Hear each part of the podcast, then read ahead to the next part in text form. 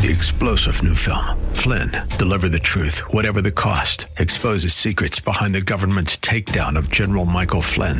Flynn knew what the intel world had been up to. He ordered the first audit of the use of contractors. This set off alarm bells. He told the truth. He was the most dangerous person for Donald Trump to hire. They had to get rid of Flynn. Flynn, deliver the truth, whatever the cost. Available now. Watch it today. Go to salemnow.com. Salemnow.com. Tired of the negative news and flashover substance? It's time for Today with Dr. Wendy. Dr. Wendy Patrick is a trial attorney, patriot, and PhD with a passion for people and a penchant for politics. Dr. Wendy brings you the headlines, streamlined news you can use. It's time to be informed, engaged, and entertained. Now, here's your host, Dr. Wendy Patrick. Good evening and welcome to another edition of Today with Dr. Wendy. I'm Wendy Patrick and my co-host Larry Dersham and I have a great show for you tonight and a great guest that's going to be joining us for the second half.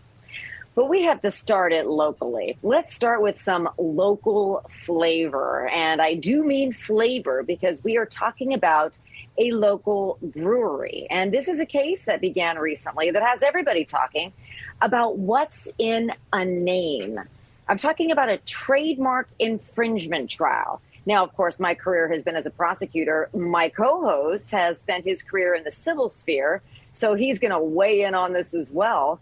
Uh, but it has to do with Stone Brewing, who is basically suing um, the Miller Coors Company, stating that the names are too close. And I'm I'm really sort of summarizing and paraphrasing the lawsuit, but it has to do with a rebrand that can be confusing. And Larry's going to give a, a little more details as to the legalities of the suit, but I just want to point out how many of us haven't confused one brand for another. I mean, think about it. You go to the store, things look the same, the names sound alike, the color scheme is the same.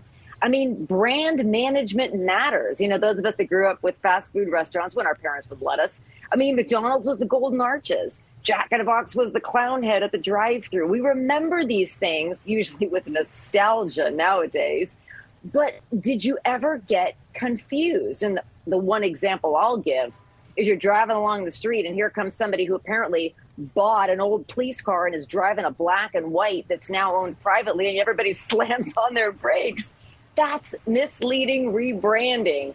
How does all of that have to do with this lawsuit that we're talking about here, Larry?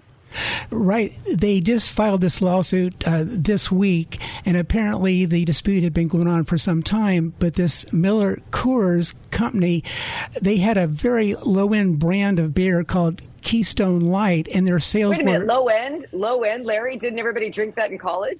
I didn't realize uh, it was a low end brand. Well, I, am sorry. Yeah, it, it, was not as expensive or exquisite or oh, okay. as the Stone Brewer, and uh, so they re, they rebranded it and, and, they called it. It was just Keystone Light, and then they separated out the key and the stone. And I just pulled up a screenshot uh, today, but you know before the show, and it they really emphasize still the stone part of it. So I think they're trying to capitalize on the Stone Brewery, which is a very high end brand, and uh, so Stone Brewery, their sales are going down, while the Keystone Light uh, from Miller Coors is going up as far as sales go, and, and they're basically, I think there is confusion, and that's the big argument, and that's the big thing that separates uh, that that allows these type of lawsuits to be to be filed. And that is the point that I'd like to expound upon because we don't know the individual facts of this case. That's up to a jury. We have no opinion one way or another. But the issue is fascinating because rebranding occurs on a regular basis and has to to keep pace with the way in which consumers select products. I mean, competition is fierce in some of these industries. And beer is a very popular commodity, and there is some real name recognition issues here. It's kind of like voting. I mean, think about this, okay? You, you're, you're faced with a ballot, all right? Good for you for voting to begin with. And you're reading through the ballot, and you don't know who any of these people are, but all of a sudden you come across a name that sounds familiar. It rings a bell, and you might vote for that person or not simply based on the name. Well, so too, when you talk about trademark infringement suits, you normally have one side or the other saying, look, some people are saying they're confused. They're commenting online that they're confused. I mean, what better way to demonstrate? You see that in a lot of these types of cases, not just this one, where you actually have both sides gathering information as to whether or not there was market confusion. Now, you, I, I stopped you when you said that Keystone was a, a lower end beer because price points of items are often very telling and can often serve as circumstantial evidence. It's kind of like you buy something and you look at the price and you say, Whoa, that's all I paid. Did I really get what I thought I was buying? So many products are marketed to different kinds of people. And that's why I give the college example is, you know, many college students aren't, you know, shopping online and trying to get the absolute, maybe they are, maybe they are nowadays, maybe you and I are dating ourselves, but you might think of that being more of an economy beer um, or an economy product market. Does that have any relevance here? Right. And I think uh, talking about the confusion aspect, I think on social media, people were beginning to ask, has a Stone Brewery been bought up uh, by the Miller Company? And so there was provable, I think, uh, confusion, but that that's remains for the jury to decide. But here's another example. Do you remember the case of Lexus the car versus Lexis the uh, premium uh, legal research database? That was a real suit, and guess Toyota won that one. So that's why we have Lexus the car brand, and still LexisNexis, the uh, premium uh, legal research database. And uh, they're spelled differently, but they're pronounced exactly the same. So Lexis, the you database. Know, that is a great example. Yeah. I mean, those two products could not be further removed from one another. You're talking about a legal research database and a car. Exactly. if, if that can be confusing, then potentially anything can be. It's probably a sign of the times, too, that people do everything online. It would be different if we were actually in a brick and mortar store looking at products. Even then, I mean, you'd be looking at do they look alike? Is the logo similar? Are the color scheme similar? But when you're buying something online, like a lot of people do, or you're listening, or I mean, you can see there's ample opportunities for people to be confused. So, Larry, it's great that you found one that is really a stunning example of, of the extent to which this happens with all different kinds of products. It is kind of interesting too, Wendy. Uh, trademarks they last ten years, and you have to file a uh, it's called a Section Eight affidavit between years five and six to preserve that. But once that's done, as long as you maintain that trademark, it can last forever.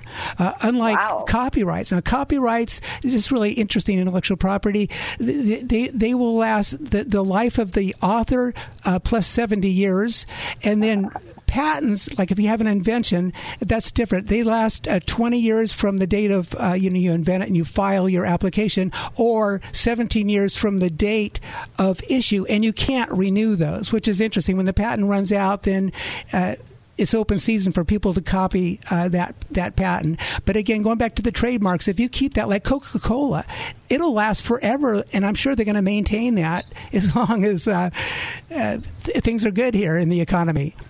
Well, you know what's interesting about that, Larry, is you know it goes to the issue of should we revise those amounts of years? I mean, think of the longevity tables nowadays; they look nothing like they did 50 years ago, where people didn't live that long. So when you're talking about copyrights and trademarks and do you outlive the logo, uh, we may need to revisit that. But Larry, there's something else on your docket today that you wanted to talk about. Yeah, uh, I wanted to cover really briefly, and I'm going to have to skip over a lot of material probably because this is really important, but I'll do my best. So, who said this statement? Liberty once lost is lost forever. When the people once surrender their share in the legislature and their right of defending the limitations upon the government and of resisting every encroachment upon them, they can never regain it. That was said by John Adams, our second president, way back in 1775. So our nation today faces unprecedented challenges election integrity, censorship, vaccine passports, mask mandates, border security, or lack thereof. And the liberal response always seems to be uh, strike down individual liberty, implement more government, and spend more money. Well, I want to focus on this last thing, the spend more money part. There is a theory that's called modern monetary theory. And and it seems to be uh, a real favorite of the left. And what it really says, if we have fiat money, if we're able to print our own money supply, like the United States is, not every country can do that. But since we, uh, you know, we have that special status as uh, the world reserve currency, we're able to do that. They just say it really doesn't matter if we pay our bills. We're not like common household uh, people maintaining their budget with their household. We can print as much as they need. And if they do that, uh, they could use that to fund things like universal health care and uh, free education and so forth. But we really endanger or, or, bring ourselves into a point where we can have hyperinflation, like they had after World War One in Germany, where it literally went up over 300 percent every month of inflation. So we need to, I think, have some common sense. They just passed a, uh, a 1.5 trillion dollar budget this week, and if you you know, if you converted trillion dollars into seconds, each dollar equals a second, that's 32,000 years. That could help you think about the amount of money. Where is that going to come for, uh, come from? So very dangerous times we live in. I just hope we get, we elect legislators that do a good job and, and, and, and are reasonable as far as passing budgets. You know, when you talk about money, I do have to say that uh, that is a bipartisan value. yes. Oh, yeah. I mean, Democrats drive, Democrats dine. So do Republicans, and um, both parties are. They love their children. They want good education. They want uh, they want a, a, safe community. So we have so many safe values. I always feel like I have to sort of wrap a silver lining around some of your some of your stories, Larry. So I hope I've done that. But very important, absolutely very important to talk about all this. Speaking of very important topics, we have one for you right after the break, as well as a very important guest. So stick with us. Don't touch that dial. We will be back in a flash. You're listening to Today with Dr. Wendy.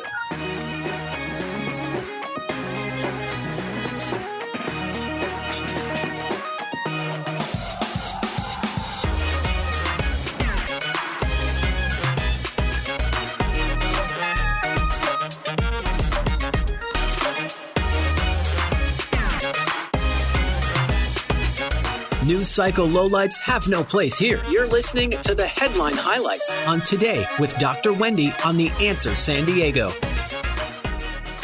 It's time for more news you can use. The headlines streamlined. It's time for more Today with Dr. Wendy. Now, here's your host, Dr. Wendy Patrick.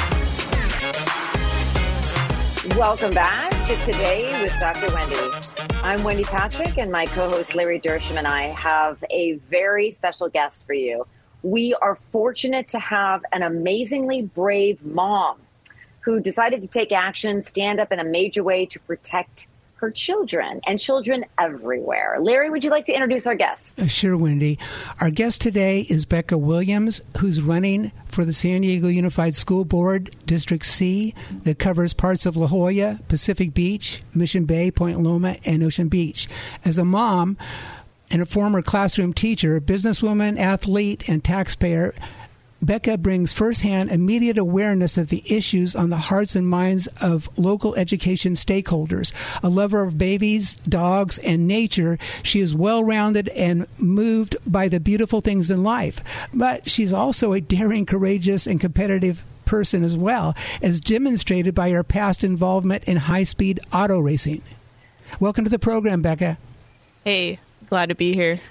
So, Becca, obviously, this is a non political, non-partisan show. Uh, and I think that you just mentioned some things that a lot of us like babies, dogs, and nature. I have a feeling that, you know, whatever your political persuasion, and ideology, everybody loves those things. But I do have to say, I am fascinated that at one point in your life, apparently, you competed professionally in stock car racing. What, what was that like? That is incredible.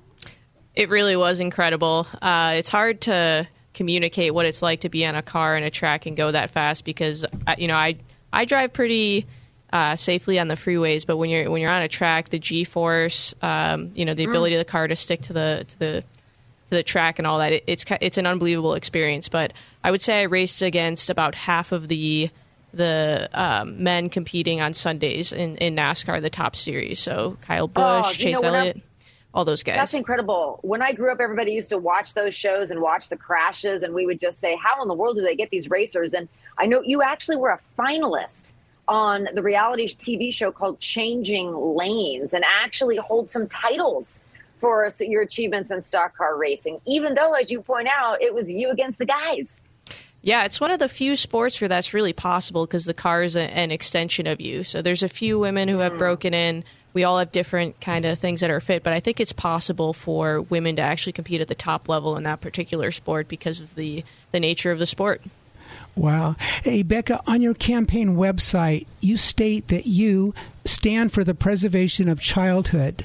What do you mean by that? And in your opinion, how is the childhood of our kids being taken away by our current public school system? Uh, that, that's a great question because it's it's not a, a self-explained quote, and I think a lot of people gravitate to it.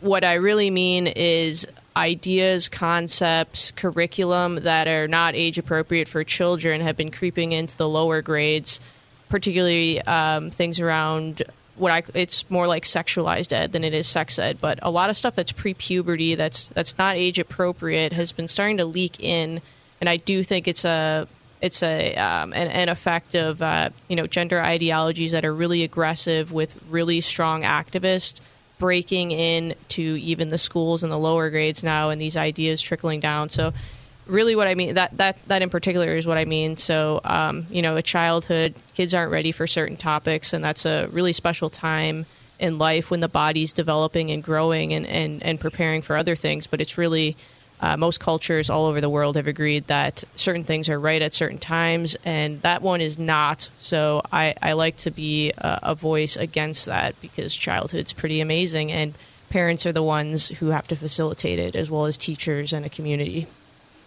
You know, childhood is amazing, and so is the socialization process that many of our kids around the world have missed for two years. And you know, given the given the closures, the masks, I mean you know, we used to walk down the street during the pandemic, and if we can get away with it, flash a smile at these young ones to kind of give them an idea that no, there are smiling people that love you that are everywhere. You just can't see them right now. Um, but what impact does the closure of schools for, I guess, 18 months uh, about? I know some schools in some parts of the country are still either closed or masked. I guess it depends on hospitalization rates and other things. Um, but how do kids recover? After that amount of time kind of getting stalled a bit in the socialization process? I think the consequences of the learning loss and the school tr- closures really vary from each individual child and, and largely depends on the kind of family that was taking care of them. I do think you have kids, uh, you know, sadly, who went without meals, who were uh, kind of in the dark and scared because the schools are not just places for learning for a lot of for kids. They they actually represent a place where they go to receive a lot of basic things. Um, so there's a huge range of how this impacted people all the way from kids went hungry um, and and um, the, you know they may have been abused all these kinds of things domestic violence because sadly the school is is that haven you know all the way to someone missed reading, someone missed that, some of the other consequences. It was everyone was impacted in, in, in very different ways and differing degrees, and unfortunately, the uh, kids most marginalized suffered the most. I believe. Well, uh, Becca, what influence do teachers' unions have on what's being taught in our schools? And what can be done to lessen their control over what is being taught to our kids? And I'm thinking of maybe you don't want to comment on this, that things that really bother me is this uh, critical race theory, CRT, that te- teaches kids to distrust one another, things like that. So, are teacher unions a problem or something that we need to work on? I would say that everyone is a little different, but for the most part, teachers' unions do many things beyond the scope of securing proper labor agreements for the teachers, and they really have become bodies for political activism with. Um, with really ideas that uh, are toxic, and uh, you know, one of them being the ones you mentioned. And I do think, um, you know, th- these ideas actually have become the the regular ideology and institutions. It's not just public schools, it's also the private schools, it's also the charter schools. And I think it's going to take a, a, broad effort to identify what this is, define terms, because language is very evasive around these things, and come to an agreement uh, and really comb this out of many places because it is the default set of ideas, I think, operating in most institutions. You know, when we talk about, you know, comparing schools of today to back when we were growing up and the curriculum and the, just the classes and all the rest of that, even the class size, um, you know, there's some staples that a lot of us remember. I don't know fondly or not, but I mean, you know, math, English, history. Um, how has that changed over the years. Talk, you know, maybe in the more mainstream ways, not so much, you know, critical race theory or some of these other things, but even the mainstream topics, if we can even call it that, um, are those changing as well? Or are we still, for perpetuity to come, going to have those core subjects that we all remember from our growing up? Uh, so CRT is not a uh, really taught as a class or a discipline. It's really a set of ideas that works its way into those disciplines like English, like math, um, and you get you get the effects of that really infused into the programs. So I think classes look different, and th- this is happening to differing degrees. But it is a it, it, it's an inversion of reality in some ways, and it really presents a different worldview that that comes out a lot of different ways and across disciplines. And and I'm someone that really believes we need to get back to the basics because it it's um, it's not acceptable to have as many students as we have graduate from our schools not being able to read and write. And I really mean that they cannot read and write, and that's a really sad thing for an adult not to share in the delight of of reading great things and in being able to to do things that uh, are normal functions of, of an adult mind. And uh, we are absolutely doing that uh, to a, a, good number of kids coming out of our, our school systems. Do you believe that in certain cases, Becca, that teachers and local school administration people, such as principals and vice principals, counselors, etc., are beholden to special interest groups and maybe even beyond the teachers' unions that cause them to implement these uh, uh, controversial policies? Yeah, I think there are most. I mean, every school system is a little different. There are some that have a real monopoly on thought, ideas, contracts, everything. And I do think um, the school district that I'm running for, San Diego Unified, is uh, is very much a, a, closed group with closed ideas, and um, that it is that they represent the interests of a, of a of a smaller group of people as well. Yes. You know, we talk a lot on the show about just a variety of issues that really uh, unite parents everywhere, and some of those have, you know, included the the not only the pandemic restrictions, but they've also sort of included, you know, how we help our kids plan for the future. And we're at the end of the show, but I just want to say, you know, it's it's great. Uh, thank you for joining the discussion on you know, the reality that, you know, our children are going to miss out if they can't participate in society to the greatest extent. And everyone wants that. Right. You know, I mean, it's, it's, it's amazing that we sometimes on the show end up realizing we have different guests on from different persuasions and there's so much that we have in common and this is one of those common goals is wanting the best yeah, for our kids and, and wanting to equip them uh, becca if people want to get a hold of you before we end the program how do they get a hold of you to support you a web go to beccaforschoolboard.com. I am actively fundraising, uh, and it, that really helps fuel this campaign, which is a very serious campaign. And um, I'm I'm I'm the one in the arena, basically. If you if you have any if anything that I said sp- speaks to you, I'm that candidate. Thank you all for joining us. I want to remind you that we spring forward tomorrow, Sunday. So don't forget to move your clock ahead one hour. Don't miss that. This has been Today with Dr. Wendy. I'm Wendy Patrick. God bless you and have a great week.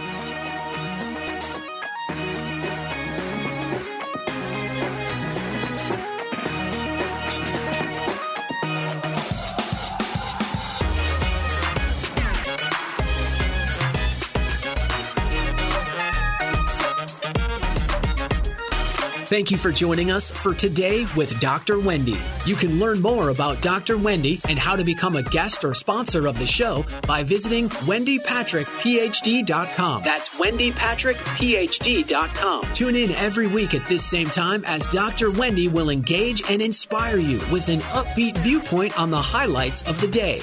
This has been Today with Dr. Wendy on The Answer San Diego. Three star general Michael J. Flynn, head of the Pentagon Intelligence Agency, knew all the government's dirty secrets. He was one of the most respected generals in the military. Flynn knew what the intel world had been up to, he understood its funding. He ordered the first audit of the use of contractors. This set off alarm bells. The explosive new documentary, Flynn, Deliver the Truth, Whatever the Cost, uncovers the facts behind this scandal. Flynn told the truth. He was the most dangerous person for Donald Trump to hire. I find out the worst enemy that I'm going to face in my life is right here in America. They took my assessment and they wanted me to change it. And I was like, I'm not changing it. They had to get rid of Flynn. With in depth interviews, archival footage, and never before seen personal records of the man behind the headlines. I just felt like I was drowning. Flynn, deliver the truth, whatever the cost. Available now. Watch it today. Go to salemnow.com. Salemnow.com.